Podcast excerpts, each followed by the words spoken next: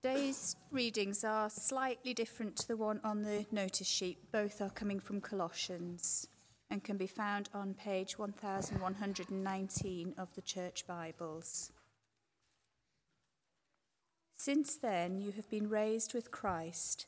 Set your hearts on things above, where Christ is seated at the right hand of God. Set your minds on things above, not on earthly things. For you died, and your life is now hidden with Christ in God. When Christ, who is your life, appears, then you will also appear with him in glory. Therefore, as God's chosen people, holy and dearly loved, clothe yourselves with compassion, kindness, humility, gentleness, and patience. Bear with each other and forgive one another if any of you has a grievance against someone. Forgive as the Lord forgave you. And over all these virtues, put on love, which binds them all together in perfect unity. Let the peace of Christ rule in your hearts, since as members of one body you were called to peace. And be thankful. Let the message of Christ dwell among you richly as you teach and admonish one another with all wisdom through psalms, hymns, and songs from the Spirit, singing to God with gratitude in your hearts. And whatever you do, whether in word or deed, do it all in the name of the Lord Jesus, giving thanks to God the Father through him.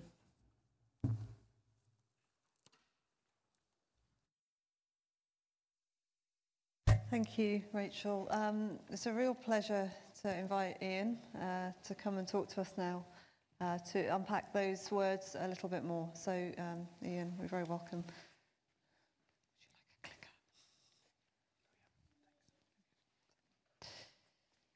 You all right if I pray for you? Mm. Yeah. Lord, thank you so much for, for Ian and for Janice. We thank you for all that Ian did while he was here and continues to do in prayer and and uh, support for Cambourne Church.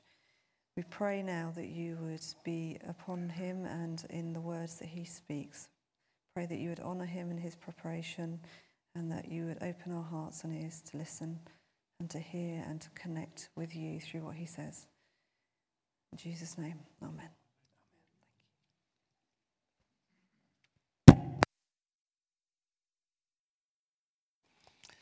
Thanks, Catherine. And uh, Mary, and uh, good to be here uh, with you this morning. Is that coming across all right? Great. So we've got uh, these uh, passages uh, from Colossians that we're going to uh, look at this morning and reflect on. And as you know, going through this series, it's G O S P E L, gospel, and today is O, which stands for openness. And I've never spoken on the subject of openness before. Uh, so I'm sure I've touched on it, but not as a subject. And then I thought, aha, another part of what I was given today as a brief was long life or whole life learning, learning through the whole of your life. I think that was right, wasn't it, Catherine and Mary? So that's it. I'm learning. Uh, I'm learning today to speak about openness and what that really means. And the more I've thought about it, uh, I've thought this is really, really important. And at the beginning of our reading, and the reading is part of what was uh, given to me to uh, work with this morning, uh, at the beginning we're really focusing on where our openness uh, comes from and what the center of it is. And uh, I hope you can uh, see this from Henri Nouwen, talking about uh, prayer, but talking about openness. Prayer uh, being in God's presence, listening to God. It's openness. God is always speaking and always doing something. So, what we're going to try and unpack a little bit this morning uh, is what is God saying? If God's speaking and uh, He's asking us to be open. What is it uh, that he wants uh, to say?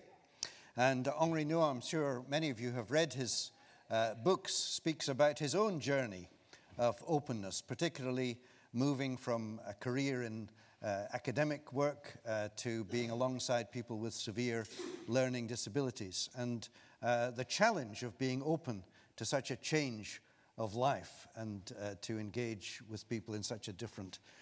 It's a very moving story if you don't uh, know that story of his life.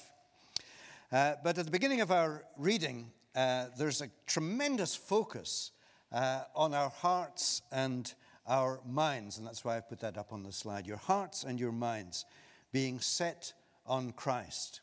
Uh, and really, the openness won't work unless uh, we've got that as uh, the center. Because there's lots of ways of just being generally open. But in our Christian faith, we're open uh, to the presence of Christ. And so there's four things that I want to uh, share with you this morning about this uh, openness, this uh, lifelong learning. And the first of them is being open to God's love. And this comes very clearly in our uh, passage uh, that Rachel read to us. Therefore, as God's chosen people, holy and dearly loved, clothe yourselves. And then we go on to some other things that are going to be part of this. but this is quite a powerful phrase, I think. Dearly loved, allowing God's love to fill every part, which doesn't mean that we are then less than we should be, that somehow we get obliterated uh, because of this overwhelming love, but rather, as C.S. Lewis said, we become more truly ourselves. God's love enables, it releases, uh, it means that we find our full potential. So let God's love fill you. This is being open to God's love. And then the passage goes on uh, to talk about some of the specifics of this. And uh, here we see them compassion, kindness, humility, gentleness, and patience. And I just put up that slide Compassion UK, which I'm sure uh, many of you know. And uh, we in Histon Baptist Church, where we're members, uh, are uh, really involved with uh, Compassion UK as well. Uh, but think about those five things compassion, kindness, humility, gentleness, and patience. We're probably more familiar with the fruit of the Spirit uh, and the list of the uh, different things, but this is actually very similar, uh, not so well known perhaps. the second one quite struck me. And as you know, m- many of you, I was for several years a part-time chaplain at uh, Addenbrooke's, and so there we've got uh, something from the, uh, the strapline about uh, being safe and kind and excellent. Catherine and others, uh, this is what we all are. Uh, but for me, when I was there, the thing that really hit me was the, the central word there, the word kind. And my little mantra was as chaplains, that was my role and, and others, uh, we are specialists, and we're specialists in conveying God's kindness to people. Uh, we don't have all the many clinical skills that are so wonderfully used uh, in a hospital like Addenbrooke's, but we have a specialism, and our specialism uh, is the kindness of God that we are passing on to so many, many people through the chaplaincy ministry. Uh, but as we go through uh, these uh, different uh, things, we come to the, the next section, uh, which has to do with forgiveness. And I find this uh, an ongoing way in which God challenges me to think about forgiveness. I think in that slide, it all happens just a little bit too quickly. Uh, you've got masses and masses of issues in your life, uh, and uh, suddenly you've put them all in a box and you're free. Has anybody had that total experience in their life? Because I'd love to hear about it. Um, but uh, nevertheless, we can't get away from this. If we're working through uh, these issues of being compassionate and kind, and other ones that are mentioned there humility and gentleness and patience then we can't just respond to those who hurt us by trying to hurt them back, can we? It doesn't really work if you take that very, very uh, deep list of things seriously. So, what I want to suggest to you is that forgiveness is a journey, and it's a journey with God. So, it is a journey uh, not in our own strength, but forgiving, as the passage says, as Paul says, as the Lord forgave you. So, in the Lord's Prayer, we say, don't we? Forgive us our sins as we forgive those who sin against us. And the two things belong together. If we don't really understand God's forgiveness, it's very hard to be in the business uh, of forgiving because we just think, well, that person has done something that I can never forgive. But hasn't God forgiven things that are terrible uh, in our lives and the lives of others? And at the cross of Jesus, we see Jesus himself saying, Father, forgive them, for they don't know what they are doing.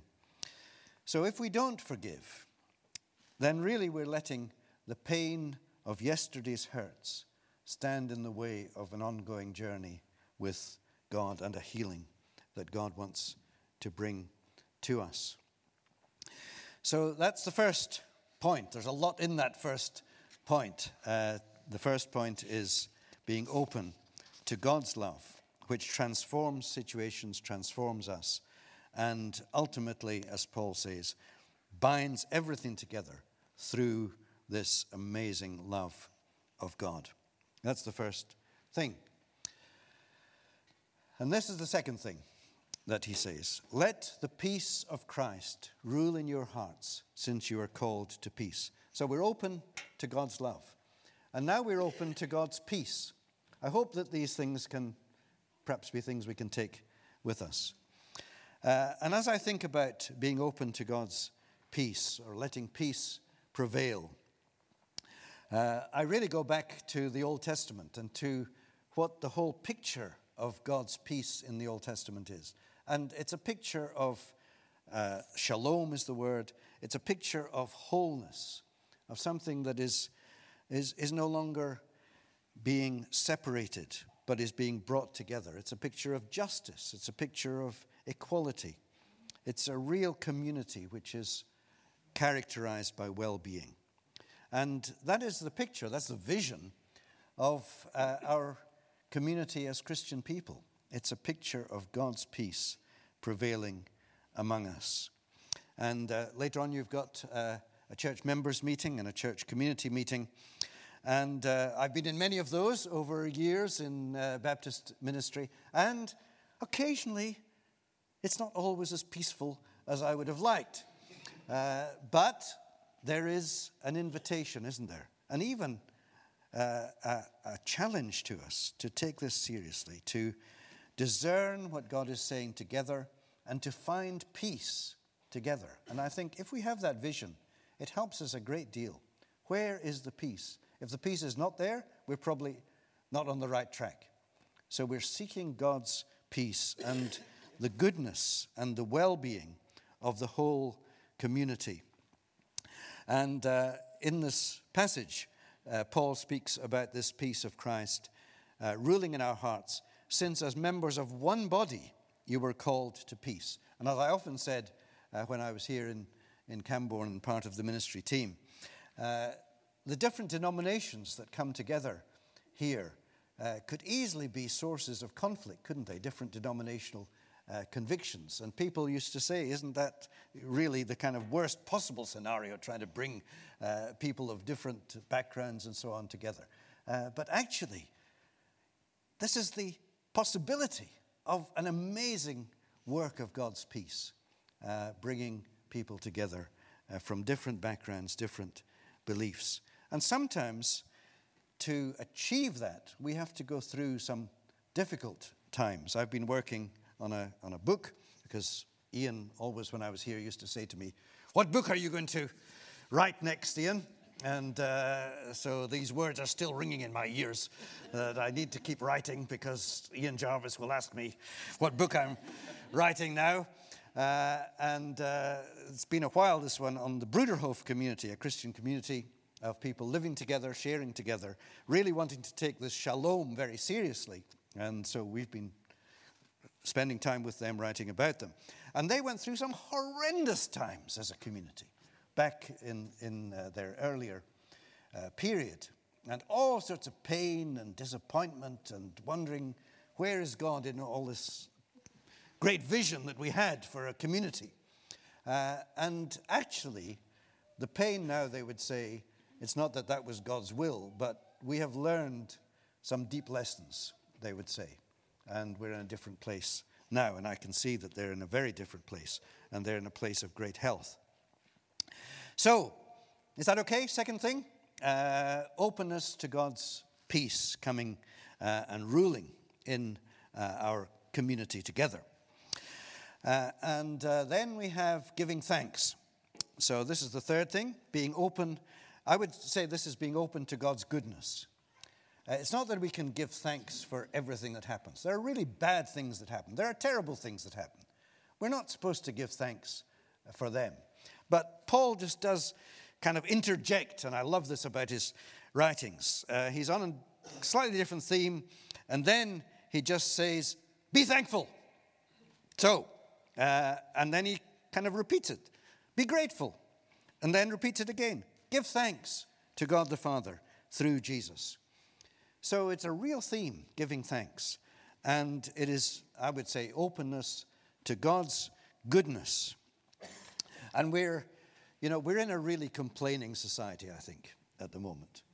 Uh, yesterday on the radio, it was just uh, a topic that was being discussed and uh, I thought, actually, that topic contains some real positive things, you know, that we could be thankful about. But all that we heard was complaining, nothing else. And I thought, that is a really unhealthy kind of aspect of our society uh, that we're complaining. Somebody said, we don't, this is, this is how we sum ourselves up. We don't get what we want. We don't get it when we want it. We don't get as much as we want. We don't get it the way we want it. So if that's the man, if those are the sort of series of mantras, it's quite difficult to be thankful, isn't it?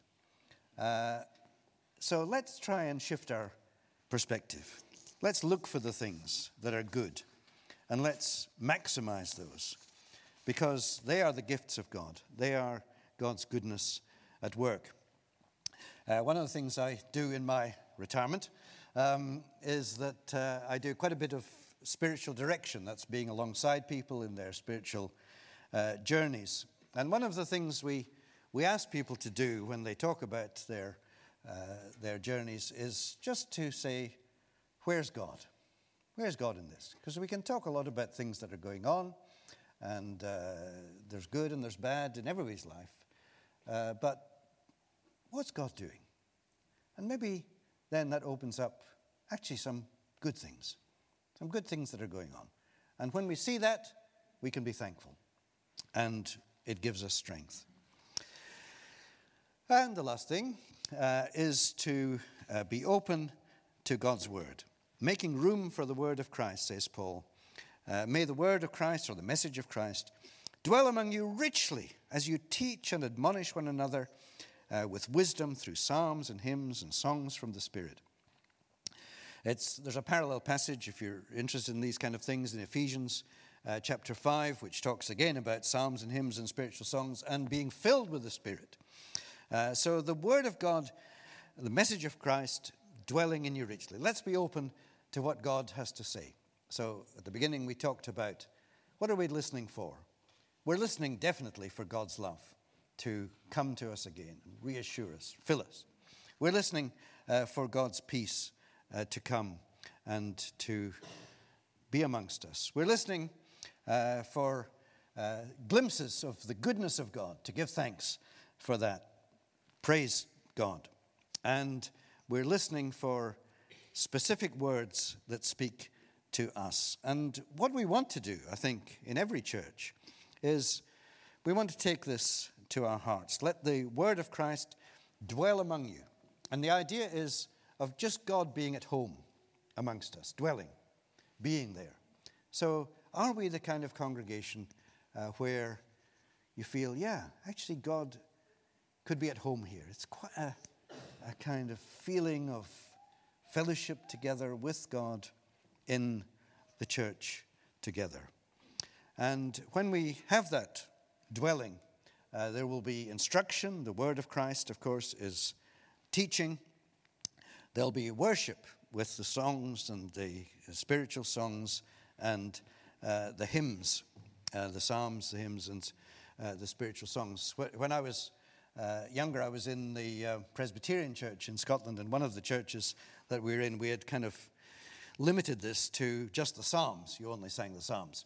Uh, but there's great variety uh, in worship. There's all sorts of things happen.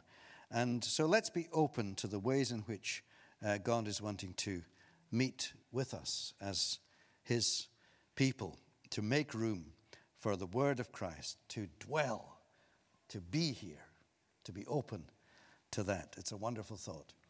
And so, being at home uh, with God, let His love today fill us more and more, His peace prevail. Let's give thanks for all that is good, and let us hear what Christ this morning has been saying to us. In the name of the Father, and the Son, and the Holy Spirit. Amen.